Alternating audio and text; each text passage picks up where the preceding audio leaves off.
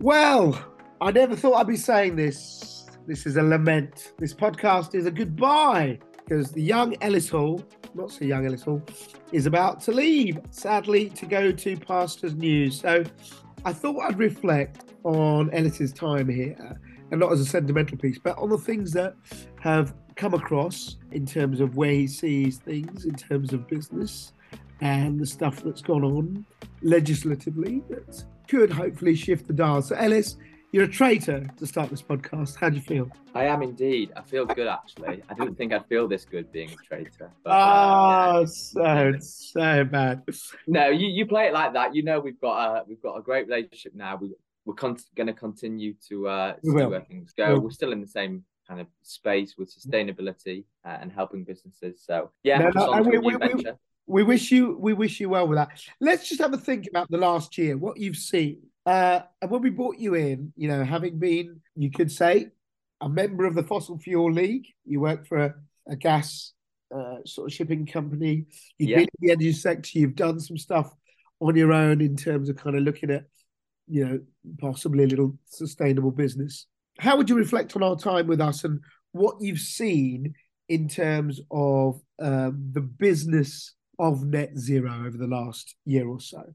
Well, it's been an interesting year. I think when I first started, it was May, the beginning of May, and we were really just ramping up for the Big Zero show, which was the first time you'd had the Big Zero show. And I think what was really interesting about that was getting so many leaders from different industries, although mainly the energy industry, but the financial industry, into one room to share some ideas. And there was a lot of really, really positive things that came out of it and a lot of good intent that people wanted to change and really want to drive things forward. We know that there's actually lacking a bit of knowledge at the moment. Oh yeah. Gen- generally, I think people want to do the right thing, but I think they're struggling to know what that is beyond reporting on their carbon emissions. Yeah, I mean that's the thing, isn't it? You, you know, you had a lot of conversations. You went, you know, for people who don't know, you were out there, you were having workshops, you were meeting people. And every time you talked to me, you said to me, Do you know what? People believe it, they want to do something. Has it been a sort of lot of, oh, I really like this, I don't know what to do? Or has there been, I like this, I'll do my carbon footprint and that sort of covers me off? What, what do you think? Yeah, I think that it's a couple of ways you can look at it. There's some businesses that I spoke to that genuinely want to do everything. They want to try and capture everything. They want to report on everything.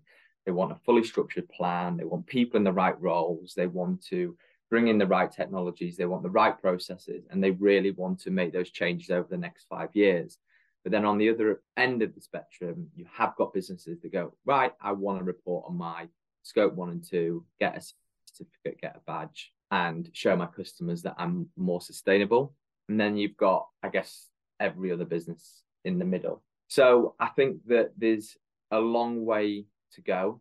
But I think what we're struggling with is the the messaging and the communication and and showing the businesses that maybe aren't inherently as interested in this, albeit they will need to be, that we need to identify ways in which we can drive their behavior better, not just focusing on the world is ending. We need to think of new ways to say, actually, there's so many more benefits to this than just the world's ending, reduce your emissions you could say that doing the footprint is a good thing, right? Because it, it's been a good thing for us because now we know where we are. We've taken some action, and there isn't anything wrong in people finding this a way to showcase their their credentials to hopefully attract more customers and grow their revenue because at the end of the day we need businesses to succeed but do you think there's been a slight you know i don't know how to put it a disconnect that there's kind of like, well, I've done that, but do I really need to take the action? Or, or, or why do you think there's something, you know, that middle group you talked about uh, who are not engaging? We'll come to them in a second. But for the, those who are, forget the people who are really going for it. The people who sort of do the beginning, but then stop. Why, why are they stopping?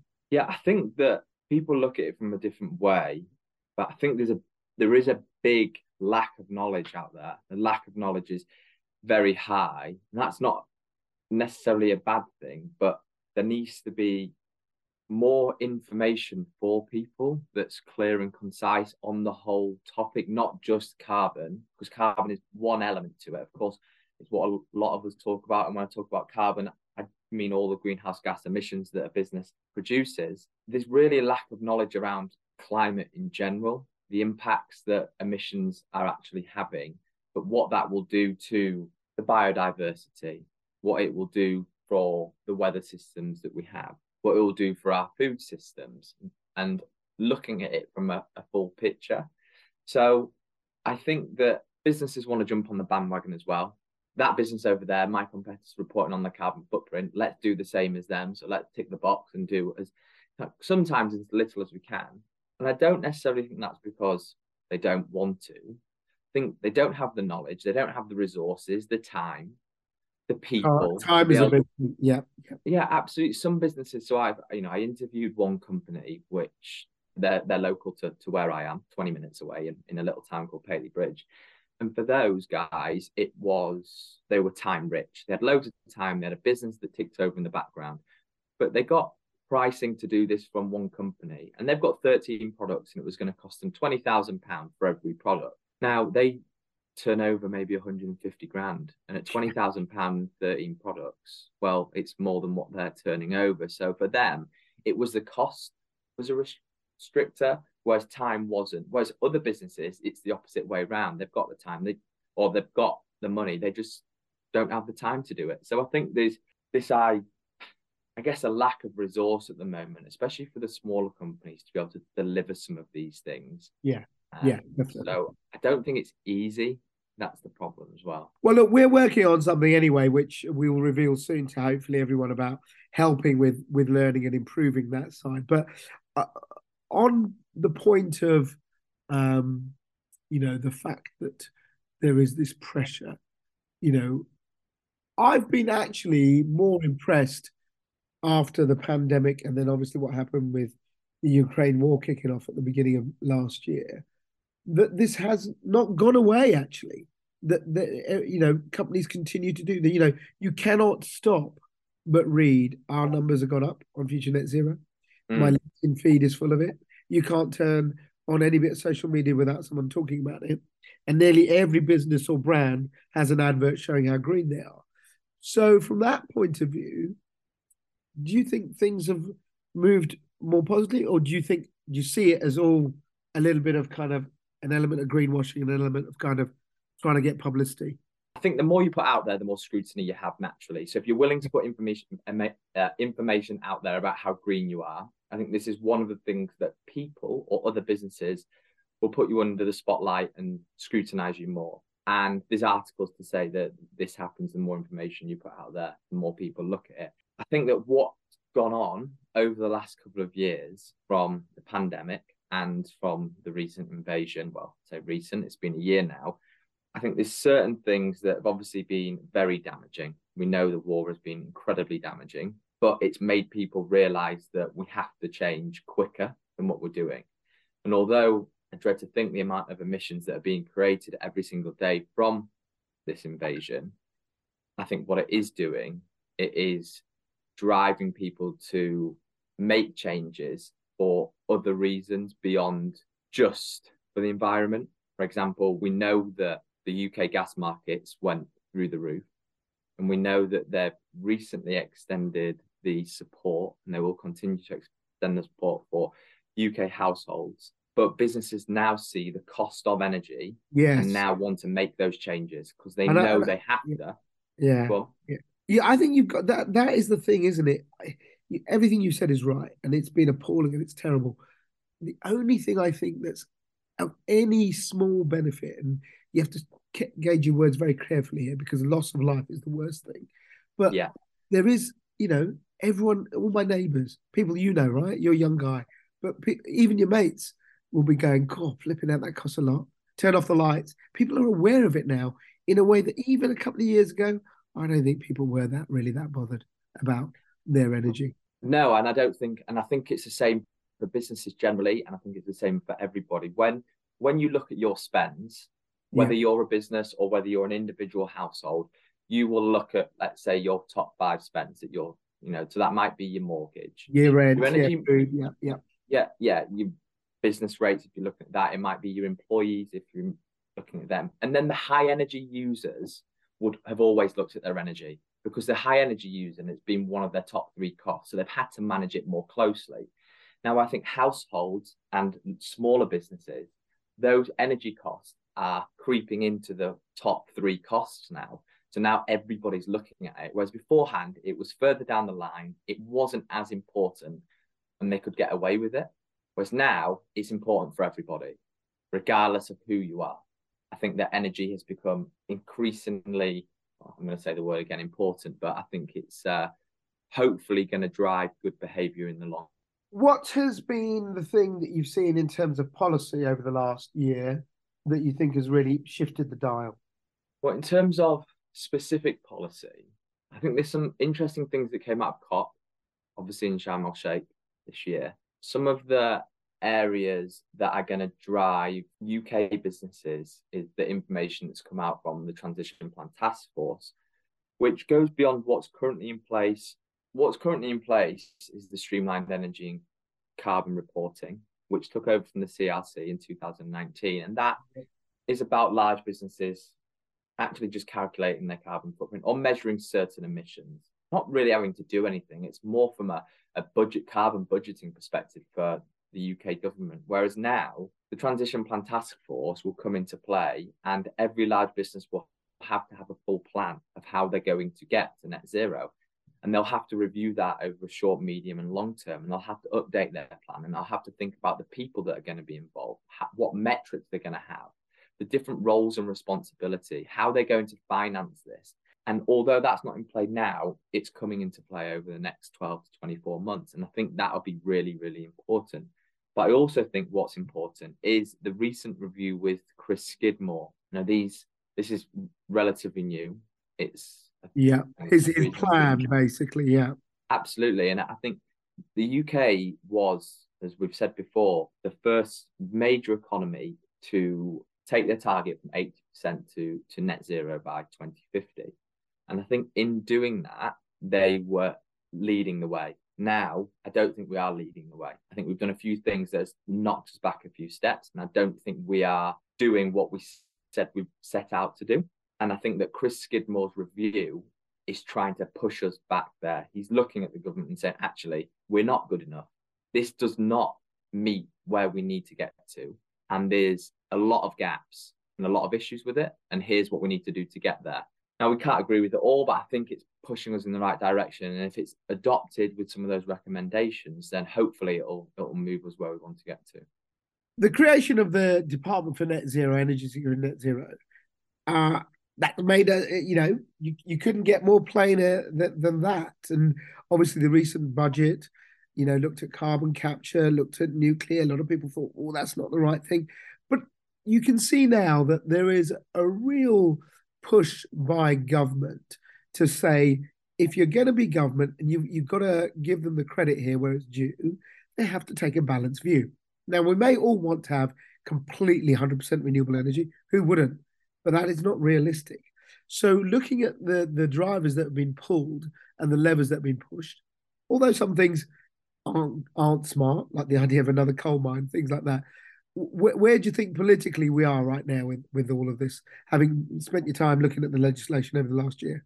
Well, I think whoever you speak to, you're never going to win. The government can never win with what they do. You know, they're always going to frustrate certain groups, certain people this talks about the scale in which we need to move and i just don't think we've got that scale i don't think we've got the the money for the scale. We talk about you know, the whole investment into carbon capture and in a column that i wrote i think that 20 billion pounds when you say 20 billion to every person it sounds like a lot of money. In terms of government spending it's not a lot and it's not a lot over a 20 year period either. I think it's less than 0.1% of the their managed funds effectively. So they throw these big numbers around, but I, I don't really see any any output yet. So I think there's still a long way to go in terms of policy. I think you can put the right things in place and set off with the right intent, which I think we did, but you've not really seen a great deal of actual action. And when you talk about nuclear, I know that different people think different things about nuclear.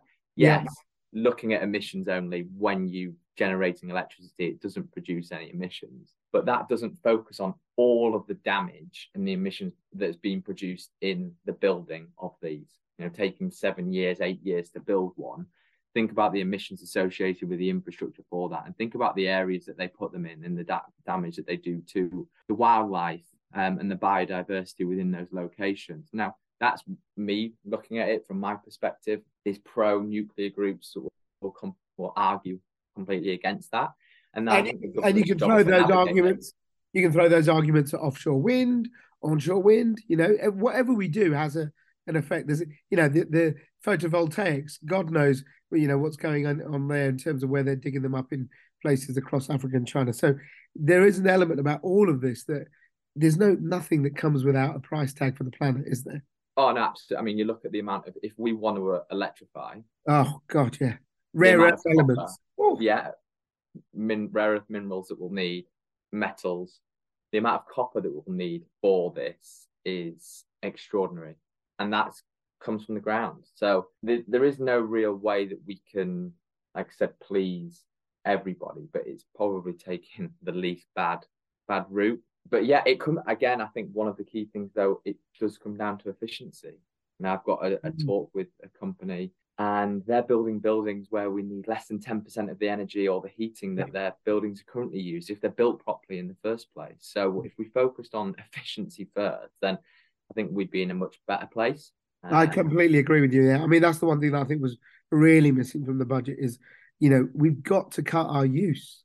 You know, hey, if if we get fusion, which might happen by the time Ellis you've got grandkids, who knows? But uh, you know, all your grandkids have got grandkids. Um, yeah then we've all got clean power for the rest of our lives. Hurrah! But in the real world, we have to cut what we're doing, and I I think that's been the failing of every government. And I can't see anything in whether Labour get in next year or whoever.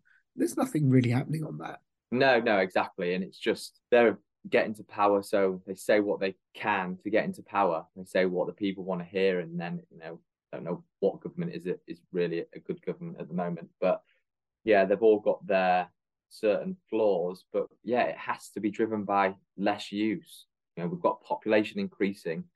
We know we've got enough land to feed everybody. We know we've got enough water for the constant growth, but we have to just look at the way that we actually live to then become as sustainable as we can. So it has to be about efficiency more than anything else. You sound like an eco warrior, Ellis. I do. I do. Are you going to give it all up? You're going to just start walking the land? No, we're not going to do that, are we? we no, and I think I think everybody's got a different role. I spoke to somebody about this, and I think everyone's got a different role to play. I think that certain people feel really comfortable getting up and shouting on the streets, yeah, being that person. Yeah. Um, I personally do struggle with that. I want to influence some of the bigger companies know, I worked for a fossil fuel company. Yes, there's relations there, yep. but I wanted to try and change that. I, you know, developed a product that was offering biomethane purchased directly from producers because I thought that that was the best way to make the changes. And I still believe that sometimes you have to get into these large companies and make the differences from within rather than trying to stand on the streets and shout. Or that's how I feel comfortable anyway. I'm not saying that that's the right thing. I'm not saying it's the wrong thing, and I think that different people want to play different roles. So yeah, I've got all the beliefs of the people, you know, Extinction Rebellion, Just Stop Oil, all the other groups across the world that are making the difference and bringing it to big companies' attentions and bringing it to the forefront of what the government's talking about. So yeah, I am on their side completely, but I think my my role to play in the all. That, but that they would call you they would call you a hypocrite though for taking a job working with these companies wouldn't they? Yeah, absolutely. Of course they would, and that's their that's their opinion on yeah. the, who I they think I am. I know who I am and I know what I want to try and achieve. Um, unfortunately, I can't risk getting arrested. I've got people that rely on me financially. I can't risk my job. I can't risk losing my house. So. Come on, mate. Come on. You, you, you, should be the real radical.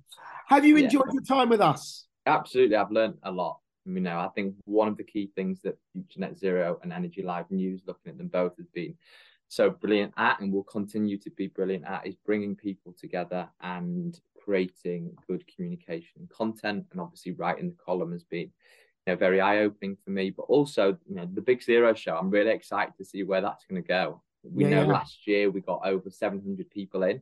I say we. I didn't really do much of that. I was just there speaking to people, and I know that the small team at Energy Live News and Future Net Zero did an amazing job, and I think that this year in in June it will be even bigger. There'll be more people there. There'll be more industries there, and there'll be more you know cooperation and hopefully bigger news stories and bigger action. So I'm looking forward to seeing that. Yeah, and we will be, and we've got Andy Street now, the mayor of the West Midlands, speaking, which is great. Another headline speaker, and we're going to push for that. And if you're listening and you feel you want to be involved, come along. You can register for free. Um, to end with Ellis, uh, you know, I feel that we've got we've gone further than going backwards. So I we may have taken a couple of steps backwards, but we've probably taken four steps forward over the last year and maybe two back. Uh, so a net plus.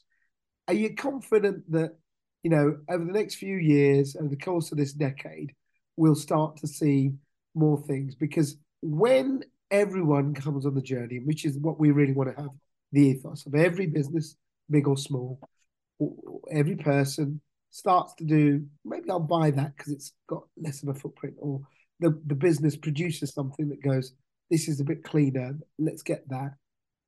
I'm hopeful that things will get cleaner. I'm hopeful that we'll be less screwy when it comes to damaging our planet.